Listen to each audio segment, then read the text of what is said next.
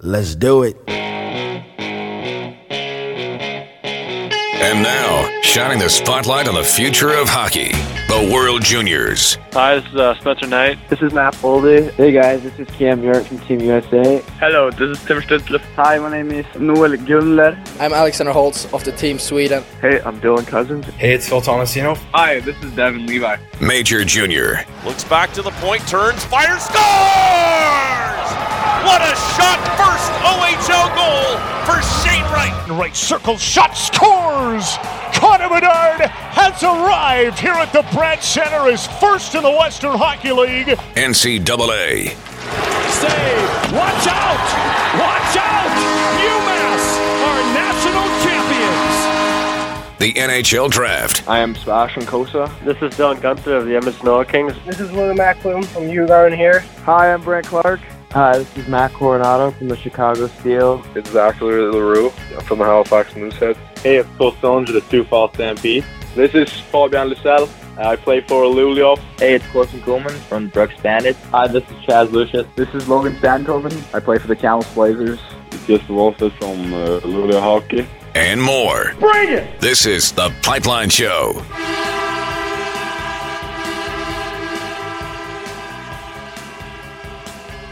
Good weekend, everybody. Welcome to another episode of The Pipeline Show. My name is Guy Flaming. I want to thank everybody who has been signing up to be a patron at patreon.com/The Pipeline Show. If you want to do that, it costs you a couple bucks a month, but you get early access to all the interviews that you hear on a full episode of the program. Most of the interviews I do, they'll occur on a Monday or a Tuesday or a Wednesday. Then the full episode is released on a Friday. But about an hour after those interviews are done, they're available to patrons at patreon.com. In fact, the entire segment is basically edited, put together, and ready to go. So patrons have been able to hear the interviews that you're going to hear on this full episode. They've been able to hear them already for 2, 3, sometimes 4 days before the full episode's released. This week, well, it was a little chaotic this week, I'll be honest with you. I have... this week's show, I'm going to tell you right now, only 2 interviews on this week's show, which those of you who are longtime listeners know that drives me crazy because I always like to have 3 is an absolute minimum for me. In fact, because there's only 2, I considered even just releasing them without an actual frame of an episode this week and just putting them out there. But here's what happened, and I think it's not going to be a surprise to anybody, but the 2 interviews that I have... did those on Tuesday. Monday was a holiday here in Canada, Family Day, and there was an Oil King game. So on a day when there might be an interview or 2 normally for me, there wasn't one because of the Oil King game. Great game. Winnipeg and Edmonton, the number 1 and number 3 ranked teams at the time. Pretty entertaining game. The Oil Kings ended up winning that one by a score of 6-3. But anyway, so there was no interviews on Monday. I had a couple that were scheduled and done on Tuesday, both of them, and a couple other irons in the fire that got pushed back to Thursday. And then, of course, all hell broke loose in the world on Wednesday with what we know was happening overseas. And I'll be honest, that kind of deflated my motivation for the week. And one of the guests fell through at the last minute. And, in fact, the other guest, I was supposed to have an interview late last night with that guest, and it kind of got derailed by things he couldn't prevent. No fault of his own, but just didn't come through in the end. He'll be on next week, that guest. Dave Starman is his name. So we rescheduled that for next week. However, unfortunately, that means this week's episode only has 2 guests. So my apologies for that. But they are terrific guests and fun interviews, so I know you will enjoy hearing them when you get a chance to. Let's get to the news and notes for this week. We'll start with the CHL's top 10 and some movement now this week because of largely what happened for Winnipeg on their trip through Alberta as they lost in Red Deer and then lost in Edmonton. So the Oil Kings now ranked number 1. Everett is 2. Winnipeg slips down to 3. The Charlottetown Islanders are number 4. Hamilton, who are red hot right now, they move up to 5. Then we've got Shawinigan, Portland, Kamloops, Kingston, and the Flint Firebirds rounding out the top 10. Honorable mentions this week go to Seattle, North Bay, and Acadie Bathurst. The hottest team in the Western Hockey League right now would have to be the Everett Silvertips. Portland has been playing some pretty good hockey as well, but did take a loss against Seattle last weekend. But Everett is 10-0-0-3 in their last 13. And the Seattle Thunderbirds are playing some pretty good hockey right now as well. They are 7-0. Edmonton riding a 6-0 streak, and the Moose Jaw Warriors have been playing really well over the last month and a half. Comfortably in fourth spot now, and really you can see tiers have really established themselves in both conferences in the WHL. In the West, you've got Everett, Kamloops, Portland, Seattle, and Kelowna, and then everybody else. Really, it drops off significantly from fifth to sixth, where you've got Prince George and Vancouver sort of battling between themselves for the sixth and seventh seed. And then you have Victoria, Tri-City, and Spokane. One of those teams will claim the final playoff spot. The other two will be done. And in the Eastern Conference, you got the top four, Edmonton, Winnipeg, Red Deer, and Moose Jaw. And then there's a bit of a drop to Saskatoon and Brandon. And then suddenly you've got five teams fighting it out for the last two playoff spots, as Calgary has really hit a slide. They've lost 8 in a row, so Swift Current has actually caught them. Calgary does have a couple of games in hand, but Lethbridge has 2 games in hand on Calgary, and they're tied right now in points. So whereas for a long time, Calgary was sitting in 7th and looked like they were kind of comfortable in 7th. Well, now they're in 8th, and they are surrounded by teams looking to knock them off. The Oil Kings this weekend hosting the Prince Albert Raiders on Saturday, but Connor Bedard in Edmonton tonight with the Regina Pats. Looking forward to that. Great crowd on Monday. Close to 8,000 people on Monday. I expect tonight's crowd, maybe not quite that big because it was a holiday on Monday, but hopefully a lot of people show up to watch the Oil Kings taking on the Regina Pats tonight. Moving to the Ontario Hockey League, and top spot in the Western Conference would be the Flint Firebirds. However, London does have the better winning percentage, as they are back by 2 points but have 4 games in hand. But as I mentioned, maybe the hottest team in the OHL would be the Hamilton Bulldogs, who have rattled off 4 straight wins. They've won 9 of their last 10. Not to be outdone, though, North Bay keeping pace with them. They're both actually tied with 62 points. However, Hamilton has 6 games in hand. The Bulldogs actually have the best winning percentage in the entire OHL.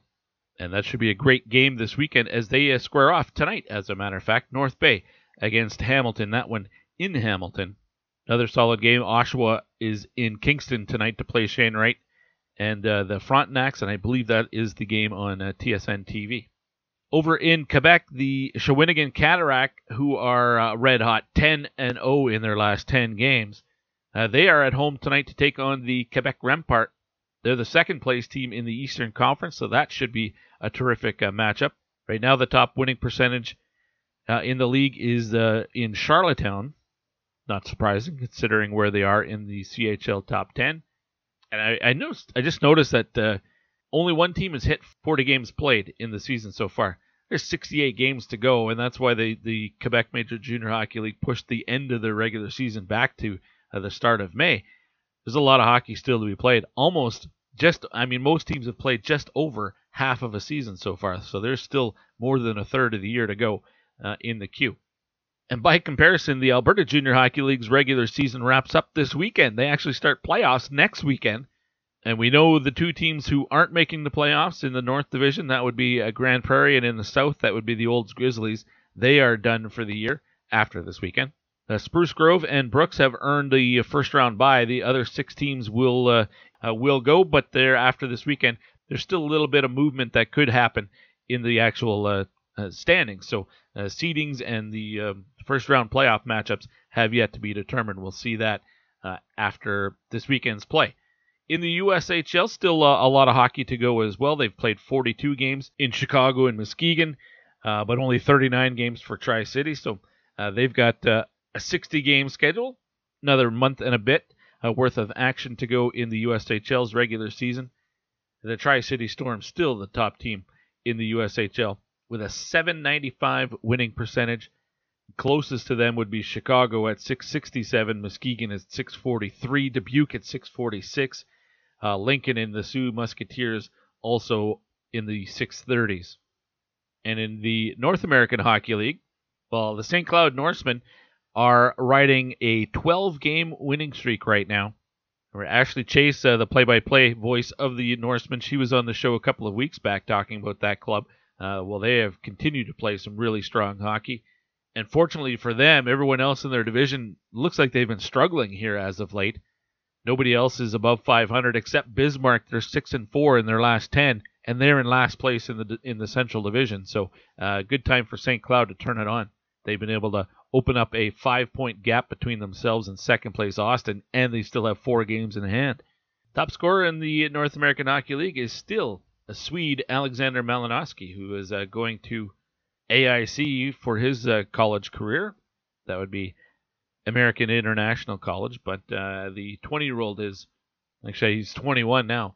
He's been ripping it up this season for the Fairbanks Ice Dogs. He's got 62 points in 46 games. The pairwise rankings in the NCAA have Michigan as the #1 team right now, Minnesota State right behind them with Denver, Western Michigan, and Minnesota as the top 5. Should be a great matchup this weekend in the NCHC as Western Michigan takes on North Dakota. That's #3 against #6. Dave Starman will be at that game, and that was one of the matchups we were going to discuss this week. In the pairwise, it's a tie for 6 between North Dakota and Quinnipiac. Minnesota Duluth is 8, Massachusetts is 9, and St. Cloud 10. Those teams at this point all appear to be safe for the national tournament. And then you got the clubs that are sort of on the bubble. Notre Dame, Michigan Tech, Ohio State, BU, and Connecticut. They've got to keep playing well. Clarkson is at 17. They've been playing some really strong hockey this year. Northeastern and Providence certainly in the mix in Hockey East. Just a couple of weeks to go in conference play, and then we get into the conference playoffs. 6 teams automatically qualify for the national tournament as they will be the 6 conference champs. So an exciting time of year in the NCAA. Pipeline Show is brought to you by Wilhauk Beef Jerky. That is Wilhauk, beefjerky.com. I had a listener from the U.S. who wanted to know if they could get some shipped down to them. I said it's shipping throughout Western Canada, but he decided to get in contact with Wilhauk directly, and that was the case. They are not set up for cross-border shipping just yet. But if you're in Western Canada, you're in luck. You can order straight from Trent in Leduc or Trevor in Spruce Grove, apparently. Either one. Go to wilhaukbeefjerky.com and you'll see all the instructions on how to contact them and place your order. And they will ship it to you vacuum sealed and fresh on delivery anywhere in Western Canada. It's absolutely the best beef jerky you have ever had because you can't win friends with salad. All my guests join me courtesy the Troubled Monk Hotline. My Troubled Monk Brew of the Week, I'm going to recommend the Daycation Lager. Go to TroubledMonk.com/shop. If you're in Alberta and your local liquor store doesn't have Troubled Monk in stock, find out why, demand it, get it there. You will thank me for it. Of course, if you're going through Red Deer, stop by the tap room where you can get some beverages exclusive to the tap room. Also stop by the fridge. You can make your own six-pack, one of this, one of that, pick up some apparel, and let them know the Pipeline Show sent you. All right, this week's guest list, we're going to start in the Ontario Hockey League. Mike Farwell is the voice of the Kitchener Rangers. We talk about those Rangers. We got the CHL Top Prospect game coming up in Kitchener, so wanted to touch base with Mike about that and also get his thoughts on the World Junior Championship coming back in August. And do you think the rosters are going to be the same? Because I don't. We'll get Mike's thoughts on that. And then the second guest and the last guest for this week is Josh Kreitzer. He writes for PNW Hockey Talk, based out of Portland. And we're going to talk the U.S. division in the Western Hockey League as there's 3 really, really good clubs playing out west and south of the border that you would have to consider contenders. Obviously, that would be Everett, Portland, and Seattle. So wanted to pick Josh's brain on what he's seen because, man, such separation between the 2 conferences this year, and in a normal year, it's sometimes hard to get a read on the U.S. teams because we only get to see them play against the teams in the Eastern Conference once a year. It's not like the teams play in the States and the States come up here. It's they rotate every year, and I'm not even sure what it's going to be next year. Maybe if they're, in fact, I don't know if they're crossing over again next year, and if it is, does Edmonton go to Portland or does Portland come to Edmonton? I don't know. I haven't heard. So definitely some separation. Basically they might as well be the Q the WHL's Western Conference might as well be the Q this year, how separate they are, the two conferences in the WHL. At least that's how I feel. All right, well, let's start it off with our look at the Ontario Hockey League. And Mike Farwell, the voice of the Kitchener Rangers, he's up first here on the Pipeline Show. Brought to you by Will Hawk Beef Jerky. McKechnie won it, left half towards McCarr, skates down the boards to the corner, stops up there, then got around a defender to the side of the net, cuts in front, shoots and scores!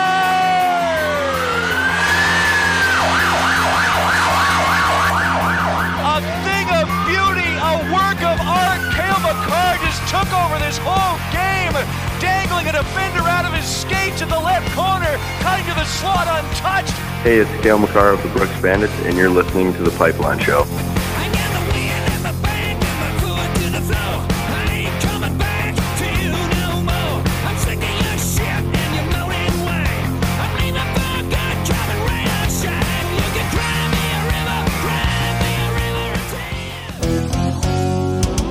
cry me a river, The Troubled Monk Brew of the Week. Hey, it's one of my personal favorites, but tell the people about it. The Vacation Mexican Lager. When the chores are done, the lawn is mowed, or the sidewalk shoveled, this Mexican lager is perfect for floating on fresh powder or floating down the river. Vacation Lager is a little getaway every day. Player comparable, Sidney Crosby can do it all and is always in the conversation of the very best. Troubled Monk, visit the tap room in Red Deer or get free same-day home delivery in Alberta by placing an order at TroubledMonk.com. Troubled Monk, craft beverages worth sharing.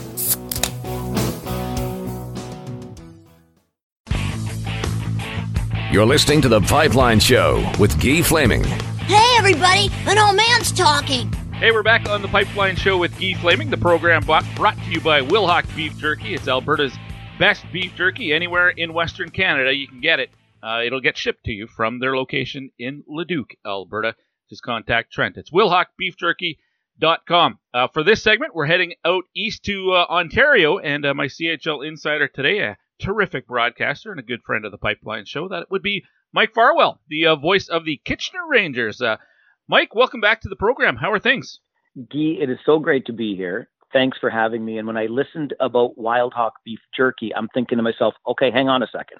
A long time ago, in a broadcast life that feels like forever ago, we used to give out ties from a local men's clothing store to anybody that came onto our broadcast as a guest. Just here's a little necktie for you. I'm thinking, I mean, come on, Wild Hawk, if I can get it from anywhere, from Leduc, Alberta, your guests as your CHL insider this week, I mean, come on. Hook a guy up with some beef jerky here. Let's go. I'm sure they would, Mike, but it's Will Hawk, not Wild Hawk. So you blew it. You blew the sponsor tag, terrible. So you're out of luck, buddy.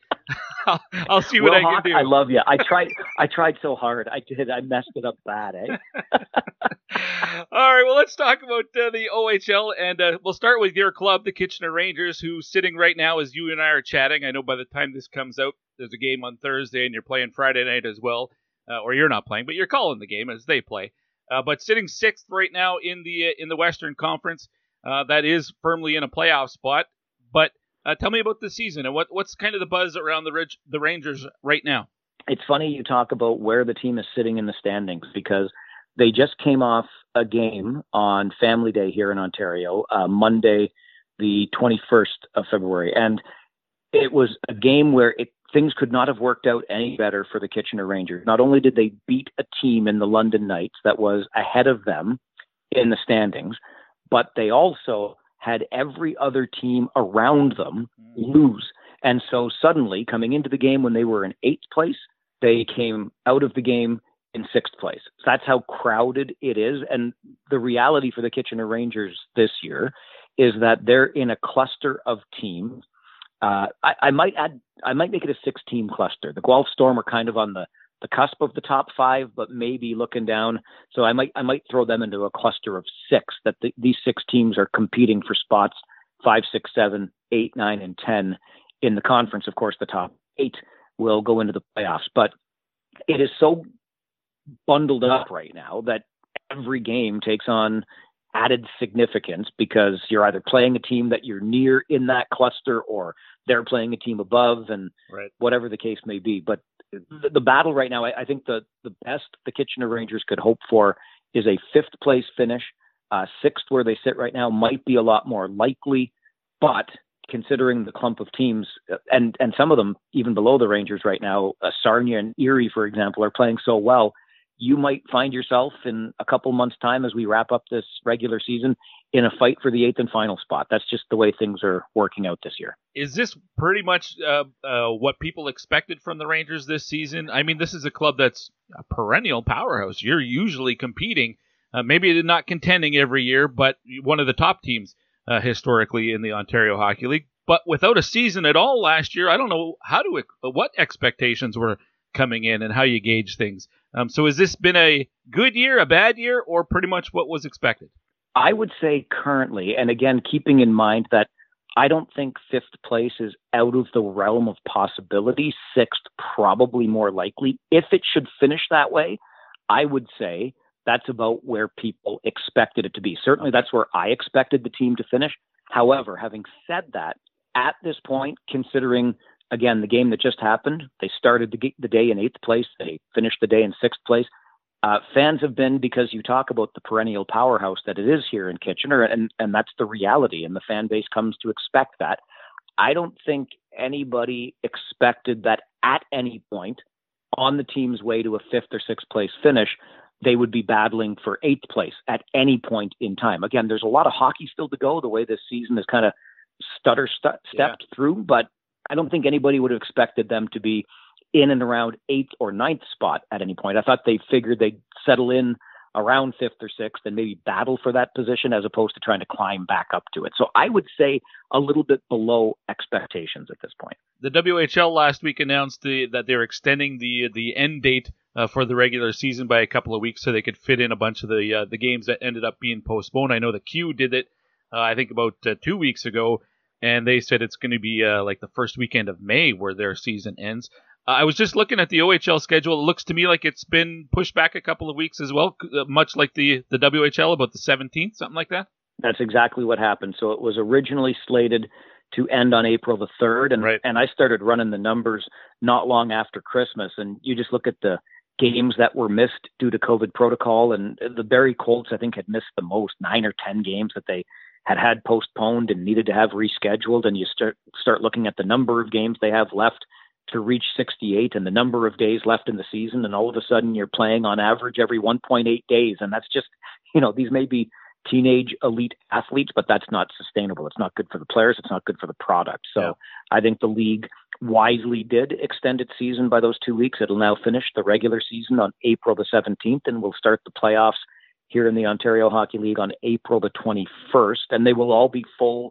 I wondered if they would, shorten the first round maybe and do 3 out of 5, but nope, it's going to be 4 out of 7 all the way through from round one through the conference championship. And the one thing I like most about it, Guy, is that the league committed to completing the 68 games, because I thought maybe you shave some games off the schedule to still finish on April the 3rd and keep things in line that way and maybe play 58 to 62 games in the regular season, but the league committed to 68, and they're going to finish 68, and I think that's commendable. Mike, there are 10 teams in the Western Conference. 3 of them are south of the border. Has that been a challenge this year? What's the going back and forth across the border been like? It's been such a challenge that I have not yet been south of the border. I have had the dubious honor of calling games remotely from a television monitor back in my radio studio in Kitchener. And if you can make that make sense to your mind, I'll tell you, it's not the easiest way to call a game, but as things begin to slowly open back up, I've been in touch with my colleagues who have been now since we loosened things a little bit here in Ontario. They've been across the border. The testing requirements are getting a little bit easier. It's still kind of a pain, but I think back to the early days of the season, Guy, and the first month to 6 weeks, the 3 American-based teams only played each other. They didn't even bother trying with all of the issues or the protocols at the border. And so Erie and Saginaw and Flint got a healthy dose of one another in the first 6 weeks of this season over on this side. Yeah, the same thing happened in the WHL, except there's 5 American teams in the Dub, so at least they got to play 4 other opponents instead of just a round robin of 3 teams. It would get a little boring after a while, wouldn't it? Absolutely. That was the thing. So I can't even imagine for those fan bases, and hopefully now we've got a mid-March trip coming up down to Saginaw, and then we close out the regular season with a back-to-back. No, now they've extended it, but anyway, towards the end of the regular season, there's going to be a back-to-back. We'll spend a weekend in Erie to play the Otters a couple of times. So hopefully that is an easier process than what it's been to this point for other guys. Mike Farwell is the voice of the Kitchener Rangers, my guest here on the Pipeline Show. Kitchener, the host city for the CHL's top prospect game this year.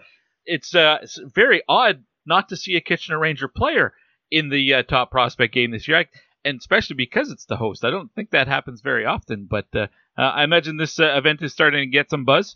Yeah, it really is. And it is one of those quirks where coming off this COVID season, it's just not the situation where, or the lost season to COVID here in the Ontario Hockey League where, yeah, there just wasn't a prospect locally to compete in the game. But I will say two things about the buzz around it. First of all, you're getting this game played in, and my bias notwithstanding, honestly, if you ask anybody around the league, as nice as some of the new buildings are in the Ontario Hockey League, and mostly I'm looking at you, London, which has got what they call the mini Scotiabank Arena. I mean, it's beautiful in London, but it's new and it's shiny and it's nice. But in Kitchener, we've got this thing that everybody refers to as a cathedral. It's 70 years old and it looks like it's brand new. It's been so well cared for. And it's just a beautiful hockey arena. When you come inside of it, you know that you're in a hockey arena and the history is there. So that piece alone, I think, is really significant and important and is generating buzz to have the best junior players in the game in a building like this to, you know, strut their stuff for the scouts, so to speak. But the other part of it that is building buzz too is, and I talked about this at the beginning of the year, because of the way the schedule was arranged this year, the Western Conference is only playing the Western Conference and the East is only playing the East. There's none of that cross-conference play, which means in his last year in this Ontario Hockey League, for example, Shane Wright is not a player that Kitchener Rangers fans are able to see unless they travel to an Eastern Conference city to watch him there. So the number of players that we have unfortunately been denied seeing just because of the way the schedule works, I know this is, yes, first and foremost, a Kitchener Rangers market, but it's very much a junior hockey market as well. And I know fans are excited to get a look at the very best players this league has to offer in their own building come March. Well, and I'm sure there are players playing in the East who are actually grew up in towns like Sarnia or London or Kitchener, and their families would like to see their kids play, I'm sure, too. So it works out that they'll be able to see some of those guys coming to Kitchener for the top prospect game. I had Sam Cosentino on the show last week, and I used the example of Peyton Krebs, who, when he played in the WHL, anytime his team, when he was playing with Kootenay or Winnipeg, they would come through Edmonton, and the Oil Kings would beat the heck out of the Kootenay Ice. So I never got to see Peyton Krebs play a really good game where he stood out and was a difference maker until the top prospect game when I got to watch him in Red Deer playing with, where he was surrounded by lots of talented players. I'm wondering if there's a guy in the OHL that's playing in the top prospect game this year that might fit that bill for you, where you're looking at him and saying, well, he plays on a not very good team, but I'm pretty sure he's a good player. Let's see what he can do when he's got good line mates to play with. Anybody immediately come to mind when I frame it like that? That is an excellent way to frame it, and that is honestly one of the great tragedies of the way the schedule has fallen this year. Nobody's jumping off the page to me, but there's zero doubt in my mind. I mean, we just had, on a similar vein, a kid who was a first-rounder to the Rangers. He was the first-rounder. I'm getting the first-rounders mixed up. This year, Carson Rakoff is his name, and went off and played a tournament, under-17 tournament up in Ottawa not long before Christmas, and going up there and playing with his peers and talented kids. And then he came back to this league and fit right in with his teammates and started, you know, really showing what he was capable of as a first rounder. Because for the first couple of months, people were looking at him thinking, is this the guy that was touted as a top 5 pick that the Rangers, quote unquote, stole at 17, that sort of thing. So, well, I can't think of anybody that might be in that top prospects game. That is absolutely the feeling that you get from, you know, let's get a guy away from the club team with his peers, playing with some of the best that the league has to offer right now and see what he's capable of. And I'm positive we're going to see somebody leap off the page when the prospects game gets here. Terrific. Thanks for that. All right, Mike, I want to end it with the World Junior Championship. It was here in Edmonton, well, 2 years in a row. This year, only got a couple of games in before it was all canceled. They've announced that it's going to be played again in August, which is a little weird to have a World Junior tournament in August, but at least they're going to have it. My question is how different the rosters will be. Apparently everybody's eligible that was in the tournament. They're all eligible to come back. But my question is, why would some of these players come back when they're playing in mid-August and NHL camps open up in mid-September?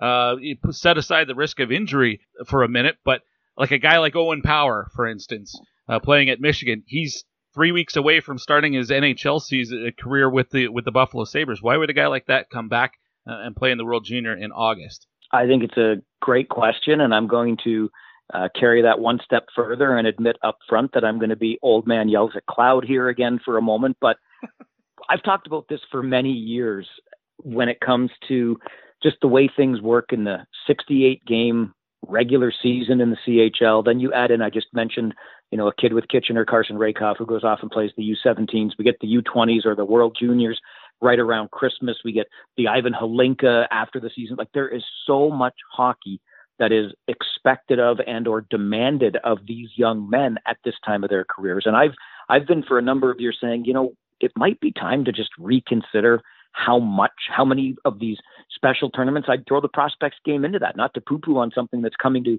my city in a few weeks' time, but how much is enough hockey for all of these guys? We certainly know that scouts with good eyes will find the players. The good players always find a way to rise to the top. So when you consider now the way the regular season has been extended across the Canadian Hockey League, the Memorial Cup has been pushed back now into late June. It won't wrap up until almost July. Then 6 weeks or so later than that, you're going to play a World Junior tournament. And I'm just wondering if at this point, it wouldn't have been a time just to say World Juniors is off the table. We tried at Christmas. We lost. We'll get back on track in the future, etc.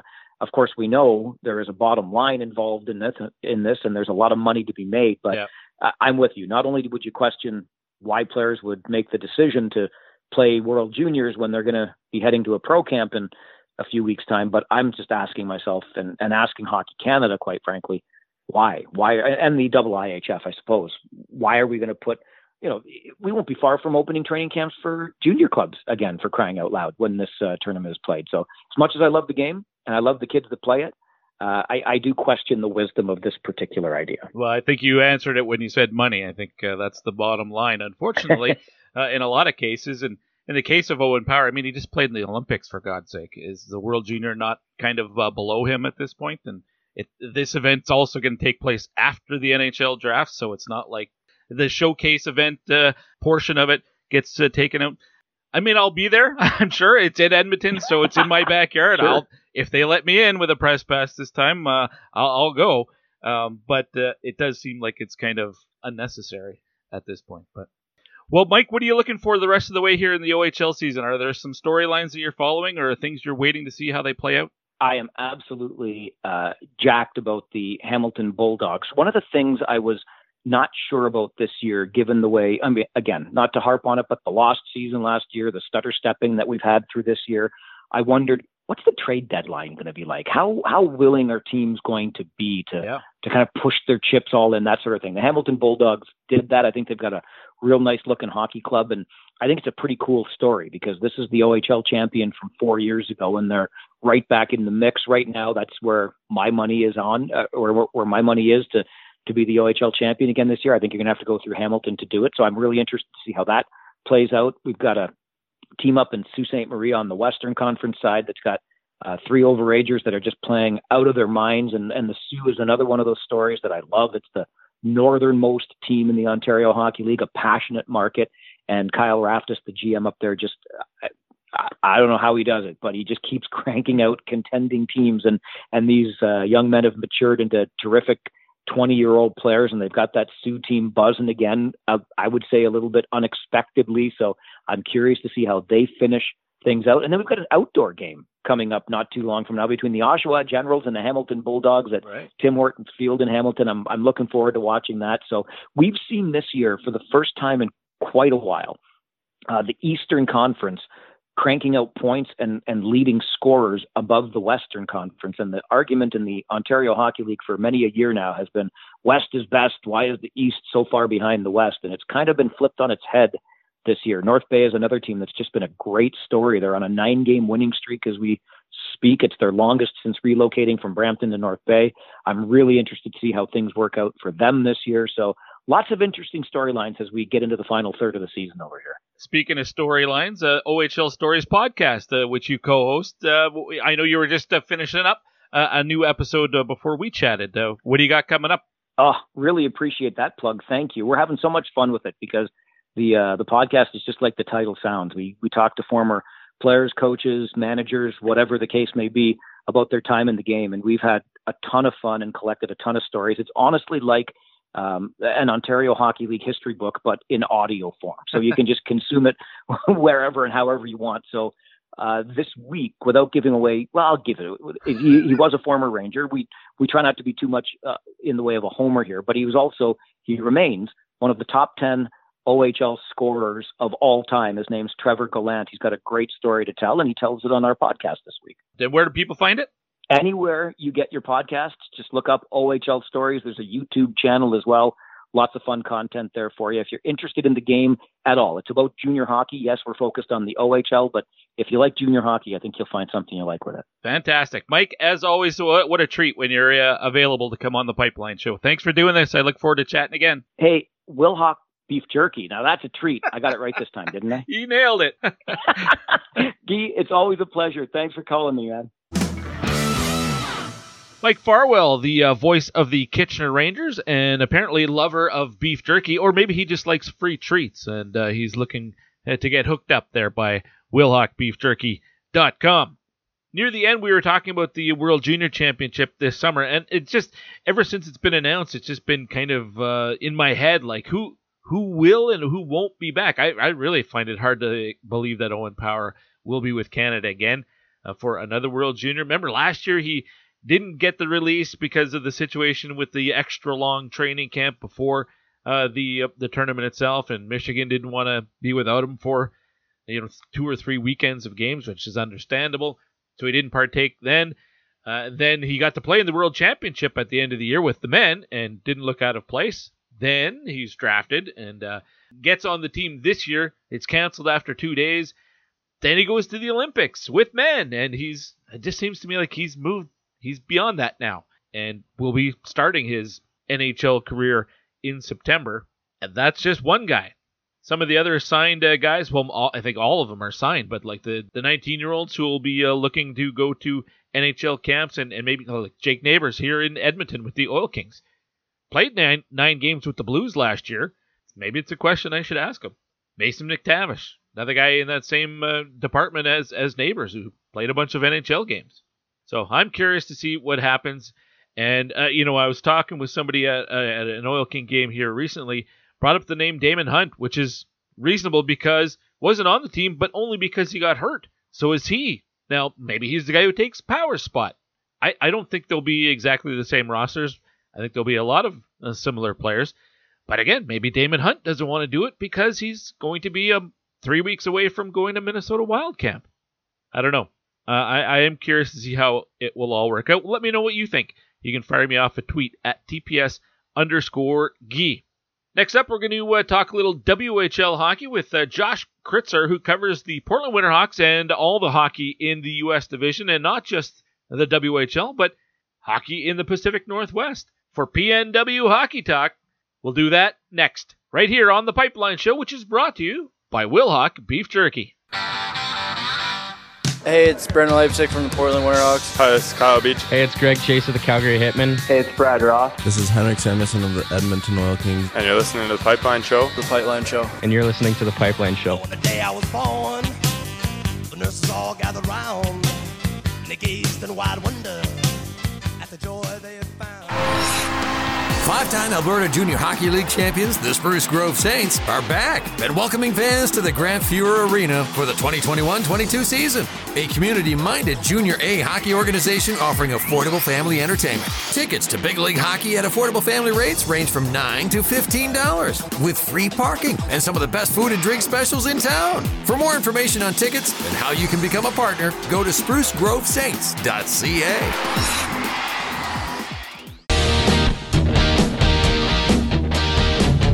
You're listening to The Pipeline Show with Guy Flaming. Yeah, there were horses and a man on fire, and I killed a guy with a trident. Hey, we're back on the Pipeline Show with Guy Flaming. We go from the Ontario Hockey League to the WHL, but before we do, a reminder that the Pipeline Show is brought to you by our title sponsor, and that is Wilhock Beef Jerky. It's Alberta's best beef jerky.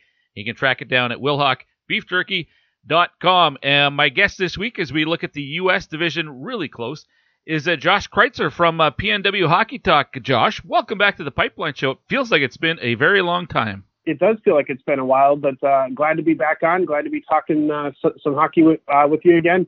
Does that jerky ship south of the border here? Asking for a friend. Unfortunately, just as far as Western Canada. So when you go up to BC, maybe, or you can get some of the BC guys to bring it down to you, you might be able to work something out. Awesome. I'm not sure what the rules are taking beef jerky across the border. I'm sure you can get away with it. All right. Well, I know what I'm getting next time I cross the border into Canada. There you go. All right. Let's get to the hockey, and we were kind of chit-chatting before we started, and I feel really out of the loop when it comes especially to the Western Conference and the U.S. Division, more so than usual. I mean, these teams barely cross over as it is in a normal season, and it's been 2 years since we've seen the Oil Kings play the Winterhawks, for example.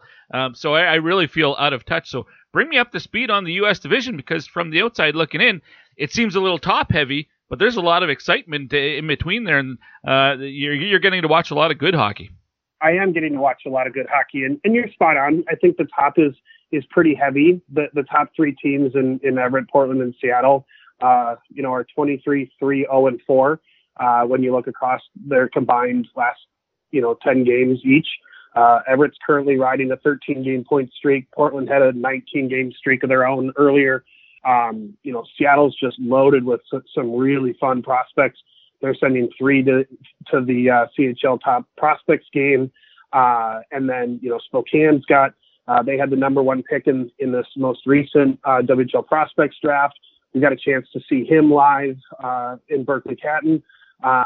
He was a real pleasure to watch, even just at a young age.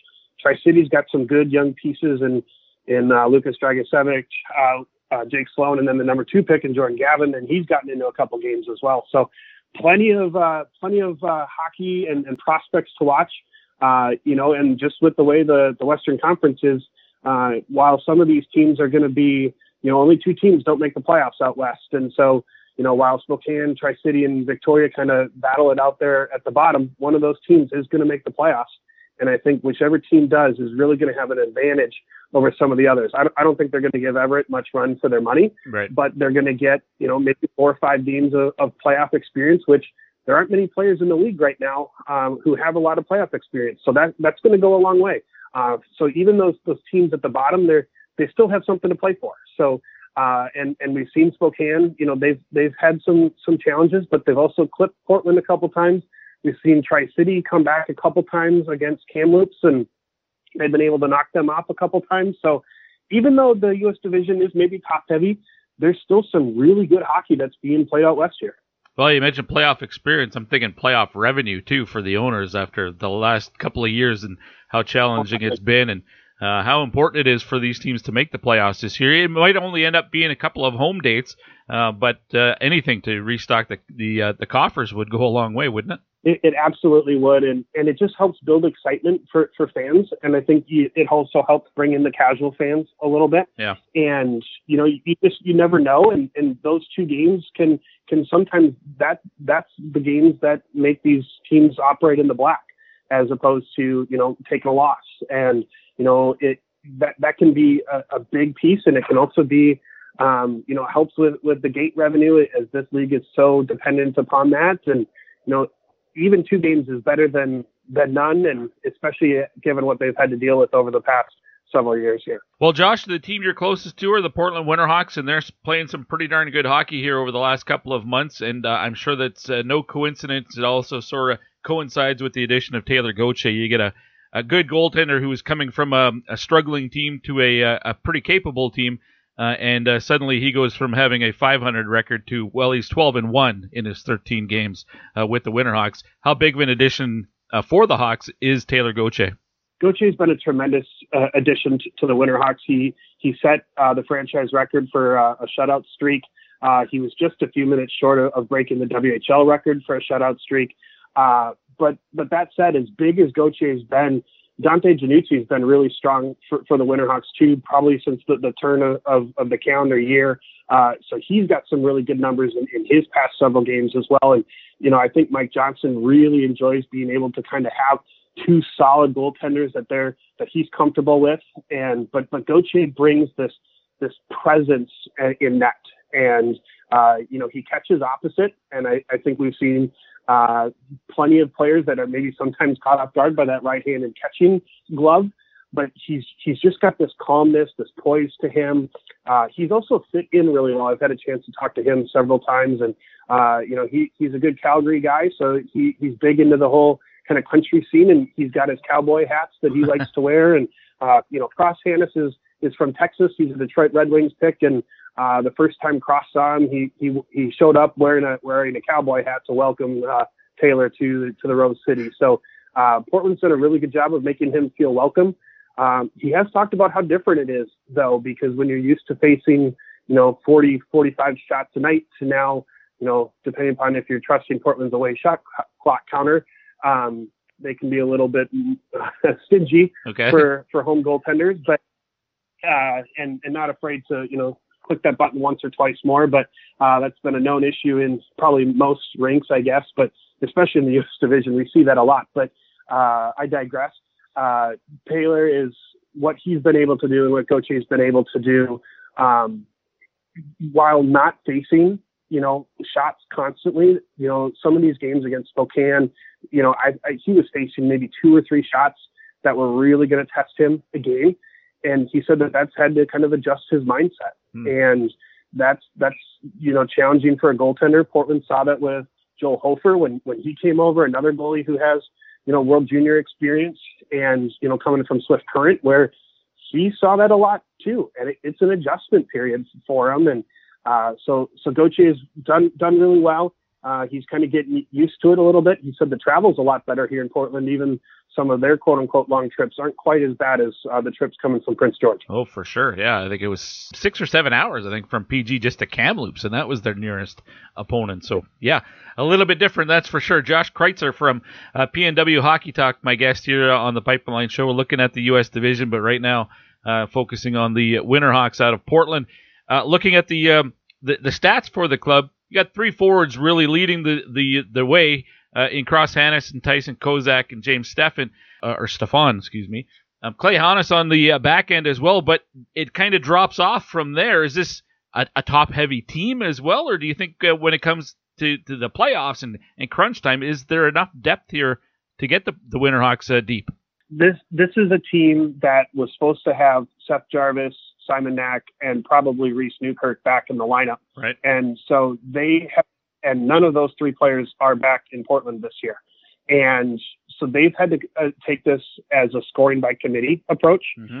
Tyson Kozak and Cross Hannes have really kind of elevated their play of late, but Portland seems to every night, it's a different line that carries them. When they were in their streak, that it seemed to be if teams try to shut down Cross Hannes and Tyson Kozak, then Jaden Durow picked up the slack. Then Gabe Claussen would pick up the slack here and there as well. And so Portland has not been afraid to roll three lines almost the entire game. And Mike Johnson loves to use his fourth line a fair amount as well. Luke Shelter is putting together a really sneaky, good season as a 17-year-old this year, and Portland has no active 16-year-olds or 16-year-old seasons, I should say, on their roster. They don't have any 16-year-old forwards or any 16-year-old defensemen.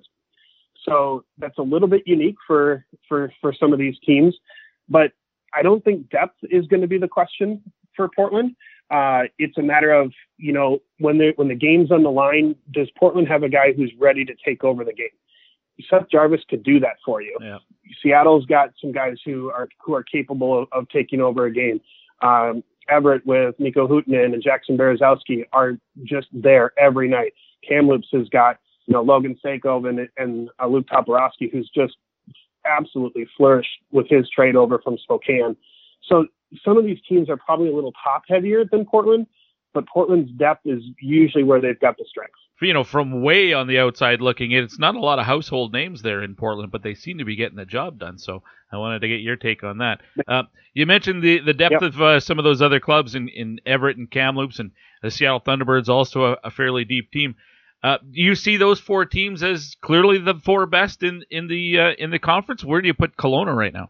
Kelowna's right there. The way kind of I see it is there's five teams at the top of the West, and I would add Kelowna right there. Right. Kelowna has had the unfortunate I can't remember the last time the number of games that they've played, but they had a fair number of games that were postponed, and so their games at hand is maybe a little bit higher than some of these other teams. So the standings might not look quite as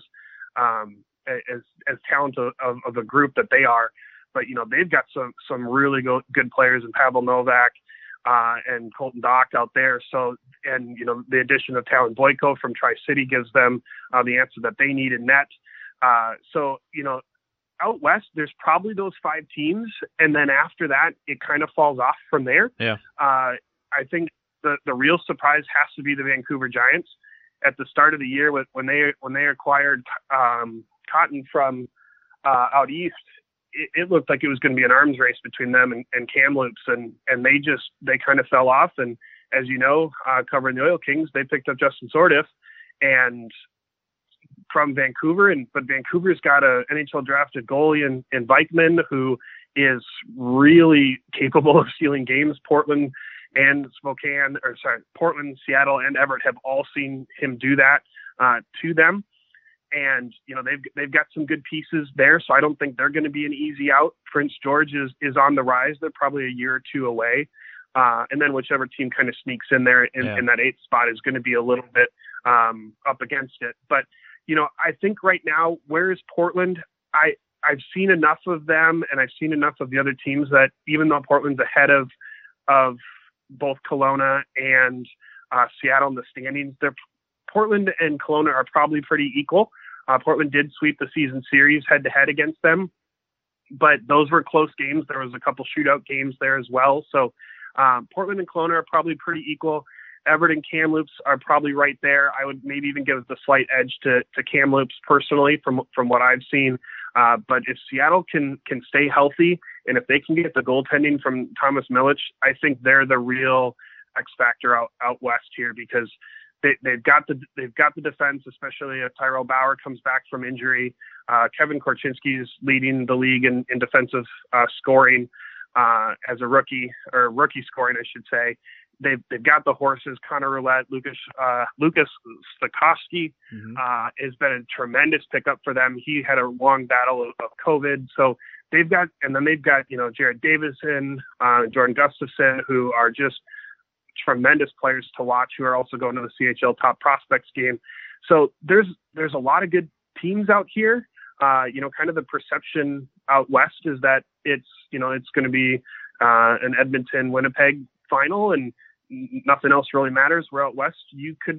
There's a lot of people who are saying you don't really know which of those 2-5 teams are going to make it, and whichever team finishes in 4th and 5th place are going to have a real run of it. Have to go through 3 really tough teams if they're going to try and make it to the final. No kidding. Well, it's going to be exciting though. It's exciting just to get into the playoffs, the race, see how they finish up in the standings, what the seeding is going to be, and then once the playoffs start.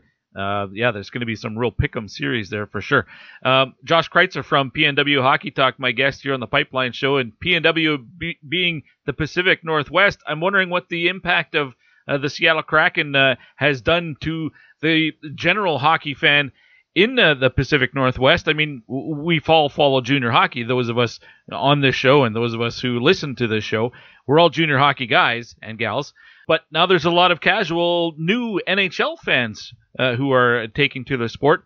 Have you noticed, is there a trickle down at all in your area for the WHL? Yes and no.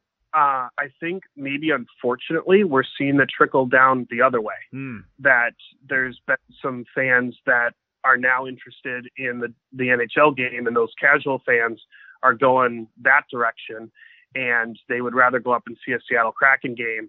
And the attendance in Everett, Seattle, and Portland has maybe dipped a little bit. Everett's still drawn a fair amount, I believe. But, you know, there is excitement. You do see a lot of Seattle cracking jerseys around town. Maybe not as many here in Portland, just with the natural rivalry that the two cities have. Yeah. But there definitely is excitement. But I do know several fans from people that I've been able to talk to in all three markets that I see most anyway, has been that there are season ticket holders who've said, you know what, I can go to 34, junior games a year, or I can go to 10 pro games, and I'm going to go to the pro side. And I think that's really unfortunate. It'll be curious to see how it looks in years, 2, 3 and beyond. But I think there's been a little bit more of a negative impact than some people would have liked.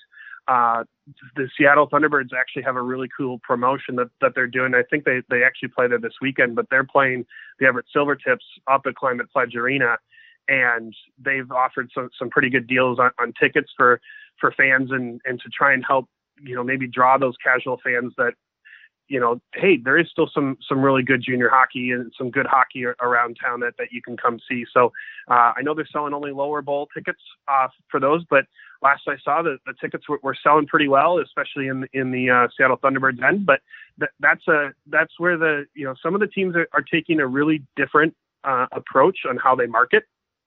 Seattle has, I think, maybe naturally kind of latched on a little bit more.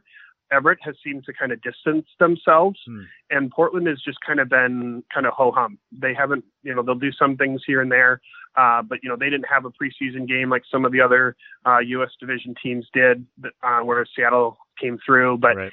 It's interesting to watch how the business offices react and how they kind of handle the Kraken being in town. Do you think with the Kraken there, obviously from the professional side, maybe we will see like an all-star game there or something? I'm thinking World Junior, and I've always said Portland would be such a great host for the World Junior Championship, with the two facilities sharing a parking lot. It would be so great to have the entire tournament in one city like that. Maybe that ends up going to Seattle, if at all, going to the Pacific Northwest. But in your opinion, would that region be able to support a World Junior Championship? I think they 100% could, especially with the proximity of Vancouver. Agreed. And coming down, you've seen it when the U.S. gets a turn to host. The markets that are most successful are, Buffalo, because you're able to get the people from Toronto coming down. When Minnesota hosted it years ago, you get a fair number of people coming down from Ontario and from Winnipeg area and Manitoba. And then, so I think they would be able to do really well out west here. I personally don't see how Portland gets involved with that, especially right now. Portland is not playing any of their games in the Moda Center. Yeah, they've been 100% at the VMC, and I think there's actually some ice issues at the Moda Center, which is partially what's causing that. So that would be some infrastructure that they would have to get back up in place. I see. I think it could work out really well with Seattle and Everett. Right. You could have, the main group is at Climate Pledge, and, the second barn being up in Everett, I think they hold a little over 7,000, something like that. So, perfect. And that's a really good facility there. Lots of great sight lines, good food, great restaurants around town, lots of walking ability, plenty of other touristy things to be able to do. So if the U.S. decides to bring it out west, I have a feeling it would go kind of up into the Seattle and Everett area. I agree completely. All right. Well, Josh, listen, I really appreciate your time. It should be an exciting drive to the playoffs for sure. And once the puck drops, man, it's going to be exciting everywhere, because it's been so long since we've had playoff hockey in the Western Hockey League and for most leagues. Thanks for doing this, man. I hope you don't mind if I call you again. Absolutely. Looking forward to it. And encourage fans, get out there and support your local junior teams. They definitely need it. Support your local paper and your outlets that are covering these teams. There's a lot of great stories here, especially those that have these players that are NHL drafted. You're getting an opportunity to see them, for a fraction of the cost. Yep. that you'll be paying here down the line. So. And it's great hockey. It's excitement. There's goals. There's hits. There's lots to like in the junior ranks. I don't have to tell that to you, but it's been great chatting with you, and I look forward to seeing people around the rink. Well said, Josh. Thanks for this, man. Yep. Thank you. That was Josh Kreitzer from PNW Hockey Talk. If you're not following Josh already, you can on Twitter at JJ Kreitzer. Kreitzer is spelled C-R-I-T-Z-E-R. Unless you're an American, then it's spelled C-R-I-T-Z-E-R. I always wondered why ZZ Top was not ZZ Top when they were in Canada. Anyway, great stuff from Josh. I really appreciate when he was able to come on to the show. Next up, I have one of two guests. I have one confirmed and another who is still in the mix but hasn't confirmed, but I'm not actually sure which one I will speak with first. But I do know that Dave Starman, who is going to join me, we're going to chat about some college hockey, so that's probably going to be next. Dave Starman, you're listening to The Pipeline Show with Guy Flaming. Brought to you by Wilhock Beef Jerky. Second round pick of the Colorado Avalanche. Over to Gutman, to Savoy, and he's got a hat trick. Start throwing the hats. Give up the $24 hat. Throw it on the ice for Carter Savoy. This is Carter Savoy from the Sherwood Park Crusaders, and you're listening to The Pipeline Show.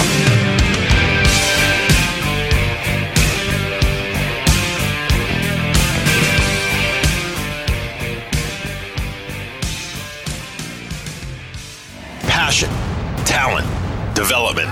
NCAA hockey offers all that, and its players graduate at a 90% rate. NHLers Kyle Turris. Backhand score! Wow, what a goal! And Duncan Keith. Score! And future NHLers Tyson Jost and Dante Fabro all took the campus route. Whether you are a fan or a player, nothing compares to college hockey. Visit collegehockeyinc.com and follow at college hockey. Champions of the college hockey world! You're listening to The Pipeline Show with Guy Flaming.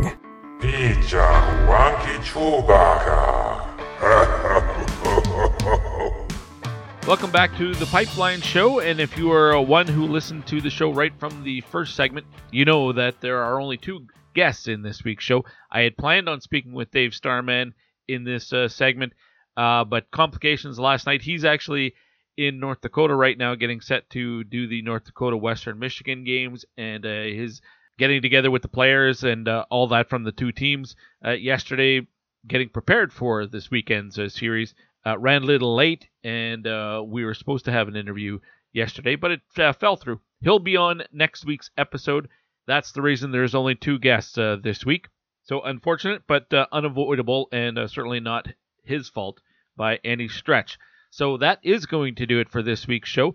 Next week, other than Dave, hoping to have one, probably a pair of 2022 Draft Spotlight segments, touching base with an agent for a player that's over in Europe. Actually, two of them. Two different agents, two different players. But those ones seem to take a little bit longer to put together. Obviously, it's a little bit more complicated with the time zone and the language. But at this time of year, I always ask you, the audience, to let me know who you'd like to get on the program. Maybe there's a draft-eligible player or a media person or a coach or something that you'd like to hear from. Let me know. You can fire me off a note on Twitter at TPS_Guy. You can also email me, guy@thepipelineshow.com. And patrons, you certainly know how to get a hold of me at patreon.com/thepipeline show. Join the community. A couple of bucks a month, you get early access to all the interviews that you hear on a full episode of the show. You can also usually get a heads up on who's coming up on the program, so that if you want to submit questions for those guests, you can. That's why every once in a while you'll hear me mention this question coming to you from patron blank. Just another perk and bonus to being a patron. Well, that's going to do it. I got to get to the Oil Kings game tonight as they're playing the Regina Pats. They've got Prince Albert in town tomorrow. So busy weekend here in Edmonton. And news of the world definitely troubling and concerning. And try not to get too political, but man, really, it's hard to talk about hockey, you know, when there are much, much bigger things going on in the world. And just hoping for an end to hostilities and for all the best in Ukraine. All right, until next week, everybody, get out and watch some junior and college hockey if you can, so that we can talk about it next week here on The Pipeline Show. Until then, my name is Guy Flaming. This has been The Pipeline Show, brought to you by Wilhock Beef Jerky. See ya.